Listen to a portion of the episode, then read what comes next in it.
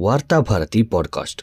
ಜನಧ್ವನಿಗೆ ಸ್ವಾಗತ. ನವೆಂಬರ್ ಒಂಬತ್ತು, ಎರಡು ಸಾವಿರದ ಇಪ್ಪತ್ತ ಒಂದು ಮಂಗಳವಾರದ ವಾರ್ತಾಭಾರತಿ ಸಂಪಾದಕೀಯ. ಹೋಟೆಲ್ ತಿನಿಸುಗಳು ದುಬಾರಿ. ಕೊರೋನಾ ಎರಡೂ ಅಲೆಗಳ ಹೊಡೆತದಿಂದ ತತ್ತರಿಸಿರುವ ಹೋಟೆಲ್ ಉದ್ಯಮಕ್ಕೆ ಮೋದಿ ಸರ್ಕಾರ ದಿಢೀರ್ ಗ್ಯಾಸ್ ಸಿಲಿಂಡರ್ ಬೆಲೆ ಹೆಚ್ಚಿಸಿರುವುದು ಒರಿಯುವ ಗಾಯಕ್ಕೆ ಉಪ್ಪಿನ ಹುಡಿ ಎರಚಿದಂತಾಗಿದೆ ಹೀಗಾಗಿ ಸೋಮವಾರದಿಂದ ಊಟ, ತಿಂಡಿ, ತಿನಿಸುಗಳ ಬೆಲೆಯನ್ನು ಹತ್ತು ರೂಪಾಯಿಯಿಂದ ಹದಿನೈದು ರೂಪಾಯಿಗೆ ಹೆಚ್ಚಿಸಲು ಹೋಟೆಲ್ ಮಾಲಕರ ಸಂಘ ತೀರ್ಮಾನಿಸಿದೆ. ಈ ದರ ಏರಿಕೆಯ ನೇರ ಪರಿಣಾಮ ನಿತ್ಯದ ಹಸಿವನ್ನು ಇಂಗಿಸಿಕೊಳ್ಳಲು ಹೋಟೆಲನ್ನೇ ಅವಲಂಬಿಸಿರುವ ದುಡಿಯುವ ಜನರು, ಆಟೋ ಚಾಲಕರು, ವಿದ್ಯಾರ್ಥಿಗಳು, ಅಸಂಘಟಿತ ವಲಯದ ಶ್ರಮಜೀವಿಗಳು ಹಾಗೂ ಪ್ರವಾಸಿಗರ ಮೇಲೆ ಆಗಲಿದೆ ಬೆಲೆ ಹೆಚ್ಚಳ ಮಾಡದಿದ್ದರೆ ಹೋಟೆಲ್ ನಡೆಸುವುದೇ ಕಷ್ಟ ಎಂಬ ಹೋಟೆಲ್ ಮಾಲಕರ ಸಮಸ್ಯೆಯನ್ನು ತಳ್ಳಿಹಾಕಲು ಆಗುವುದಿಲ್ಲ. ದಿನಸಿ ವಸ್ತುಗಳ ಬೆಲೆ ಗಗನಕ್ಕೇರಿದೆ. ಇದರ ಜೊತೆಗೆ ಸರ್ಕಾರ ವಾಣಿಜ್ಯ ಬಳಕೆಯ ಸಿಲಿಂಡರ್ ಬೆಲೆಯನ್ನು ಎರಡು ಸಾವಿರ ರೂಪಾಯಿಗೆ ಹೆಚ್ಚಿಸಿದೆ. ಇದು ಸಾಲದೆಂಬಂತೆ ಶೇಕಡಾ ಹದಿನೆಂಟರಷ್ಟು ಸರಕು ಸಾಗಣೆ ತೆರಿಗೆಯನ್ನು ಹೇರಲಾಗಿದೆ. ಹೀಗಾಗಿ ಪ್ರತಿ ಸಿಲಿಂಡರ್ಗೆ ಎರಡು ಸಾವಿರದ ಇನ್ನೂರ ಮೂವತ್ತು ರೂಪಾಯಿ ಪಾವತಿ ಮಾಡುತ್ತಿರುವುದಾಗಿ ಹೋಟೆಲ್ ಮಾಲಕರ ಅಳಲು. ಹೀಗಾಗಿ ಜನಸಾಮಾನ್ಯರ ದೈನಂದಿನ ಜೀವನ ಇನ್ನಷ್ಟು ತೊಂದರೆಗೆ ಸಿಲುಕಿದೆ. ಕಳೆದ ವಾರ ಪೆಟ್ರೋಲ್ ಮತ್ತು ಡೀಸೆಲ್ ಬೆಲೆಯನ್ನು ಕಾಟಾಚಾರಕ್ಕೆ ಒಂದಿಷ್ಟು ಕಡಿಮೆ ಮಾಡಿದ ಸರ್ಕಾರ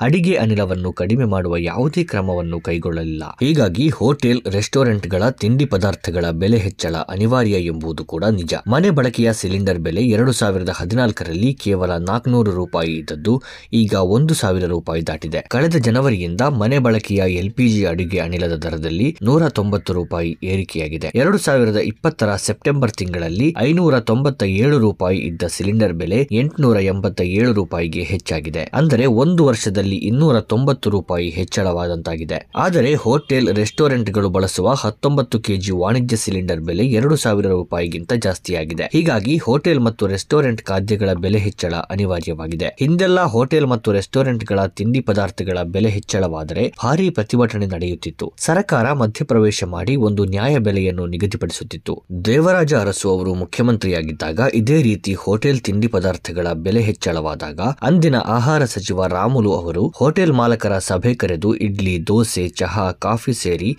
ಯಾವುದೇ ಪದಾರ್ಥದ ತಯಾರಿಕಾ ವೆಚ್ಚ ಎಷ್ಟಾಗುತ್ತದೆ ಎಂದು ಪರಾಮರ್ಶಿಸಿ ಜನಸಾಮಾನ್ಯರಿಗೆ ಎಟಕುವ ನಿರ್ದಿಷ್ಟ ಬೆಲೆಯನ್ನು ನಿಗದಿ ಮಾಡಿದ್ದರು ಅಷ್ಟು ಹಿಂದೆ ಬೇಡ. ಐದು ವರ್ಷಗಳ ಹಿಂದೆ ಸಿದ್ದರಾಮಯ್ಯನವರು ಮುಖ್ಯಮಂತ್ರಿಯಾಗಿದ್ದಾಗ ಇಂದಿರಾ ಕ್ಯಾಂಟೀನ್ಗಳನ್ನು ತೆರೆದು ಬೆಲೆ ಏರಿಕೆಯಿಂದ ಜನಸಾಮಾನ್ಯರು ತೊಂದರೆ ಪಡೆದಂತೆ ಕ್ರಮ ಕೈಗೊಂಡಿದ್ದರು. ಆದರೆ ರಾಜ್ಯದಲ್ಲಿ ಬಿಜೆಪಿ ಸರ್ಕಾರ ಬಂದ ನಂತರ ಬಡವರ ಹಸಿವು ಇಂಗಿಸುವ ಇಂದಿರಾ ಕ್ಯಾಂಟೀನ್ಗಳನ್ನು ಮುಚ್ಚಲು ಮುಂದಾಯಿತು ಹೀಗಾಗಿ ಬೆಲೆ ಏರಿಕೆಯ ಬಿಸಿಯಿಂದ ಕಂಗಾಲಾದ ಜನಸಾಮಾನ್ಯರು ಹೋಟೆಲ್ ತಿಂಡಿ ಪದಾರ್ಥಗಳ ಬೆಲೆ ಏರಿಕೆಯಿಂದ ಇನ್ನಷ್ಟು ಕಂಗಾಲಾಗಿದ್ದಾರೆ.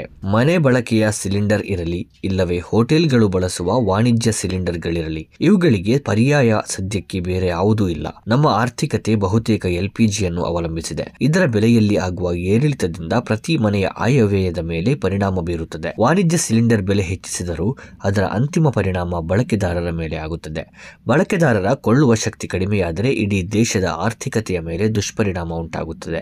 ತೈಲೋತ್ಪನ್ನಗಳ ಮೇಲಿನ ತೆರಿಗೆಯ ಹಣದಿಂದ ದೇಶದ ಮೂಲಭೂತ ಸೌಕರ್ಯಗಳ ಅಭಿವೃದ್ಧಿಗೆ ನೆರವಾಗುತ್ತದೆ ಎಂದು ಸರ್ಕಾರ ನೆಪ ಹೇಳುತ್ತದೆ. ಆದರೆ, ಕೊರೋನಾ ಕಾಲದಲ್ಲೂ ಲಕ್ಷಾಂತರ ಕೋಟಿ ರೂಪಾಯಿ ಗಳಿಸಿದ ಕಾರ್ಪೊರೇಟ್ ಕಂಪನಿಗಳಿಗೆ ವಿಶೇಷ ರಿಯಾಯಿತಿ ನೀಡಿ ಬಡ ಗ್ರಾಹಕರ ಜೇಬಿಗೆ ಕೈ ಹಾಕುವುದು ಸರಿಯಲ್ಲ. ಹಾಗಾಗಿ ಸರ್ಕಾರ ಎಲ್ಪಿಜಿ ಸಿಲಿಂಡರ್ ಬೆಲೆಯನ್ನು ತಕ್ಷಣ ಕಡಿಮೆ ಮಾಡಲಿ. ಹೋಟೆಲ್ ತಿಂಡಿ, ಊಟ, ಚಹಾಗಳ ಬೆಲೆ ಹೆಚ್ಚಳಕ್ಕೆ ಕಡಿವಾಣ ಹಾಕಲಿ. ರಾಜ್ಯ ಸರ್ಕಾರ ಅದರಲ್ಲೂ ಮುಖ್ಯವಾಗಿ ಆಹಾರ ಸಚಿವರು ಹೋಟೆಲ್ ಉದ್ಯಮದ ಪ್ರಮುಖರ ಸಭೆ ಕರೆದು ಆಹಾರ, ತಿಂಡಿ ಪದಾರ್ಥಗಳ ಬೆಲೆ ಹೆಚ್ಚಳವಾಗದಂತೆ ನೋಡಿಕೊಳ್ಳಬೇಕಾಗಿದೆ. ಒಕ್ಕೂಟ ಸರ್ಕಾರ ಮನೆ ಬಳಕೆಯ ಮತ್ತು ವಾಣಿಜ್ಯ ಬಳಕೆಯ ಗ್ಯಾಸ್ ಸಿಲಿಂಡರ್ ಬೆಲೆಯನ್ನು ತಕ್ಷಣ ಕಡಿಮೆ ಮಾಡಲಿ.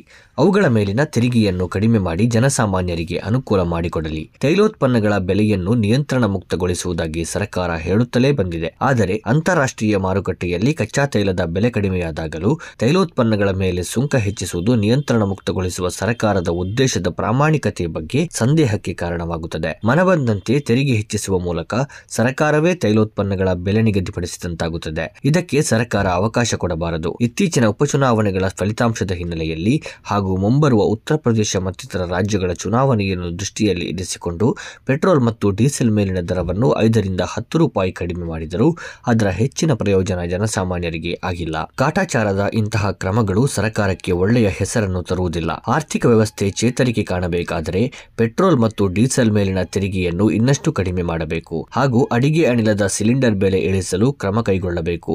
ಜನಸಾಮಾನ್ಯರ ಕೊಳ್ಳುವ ಶಕ್ತಿ ಜಾಸ್ತಿಯಾದರೆ ದೇಶದ ಆರ್ಥಿಕತೆ ಚೇತರಿಸುತ್ತದೆ. ಅದರ ಬಗ್ಗೆ ಗಮನ ಹರಿಸದೆ ಸರ್ಕಾರ ಕೈಗೊಳ್ಳುವ ಕ್ರಮಗಳೆಲ್ಲ ನಿಷ್ಪ್ರಯೋಜಕ ಎಂದು ಹೇಳಿದರೆ ಅತಿಶಯೋಕ್ತಿಯಲ್ಲ.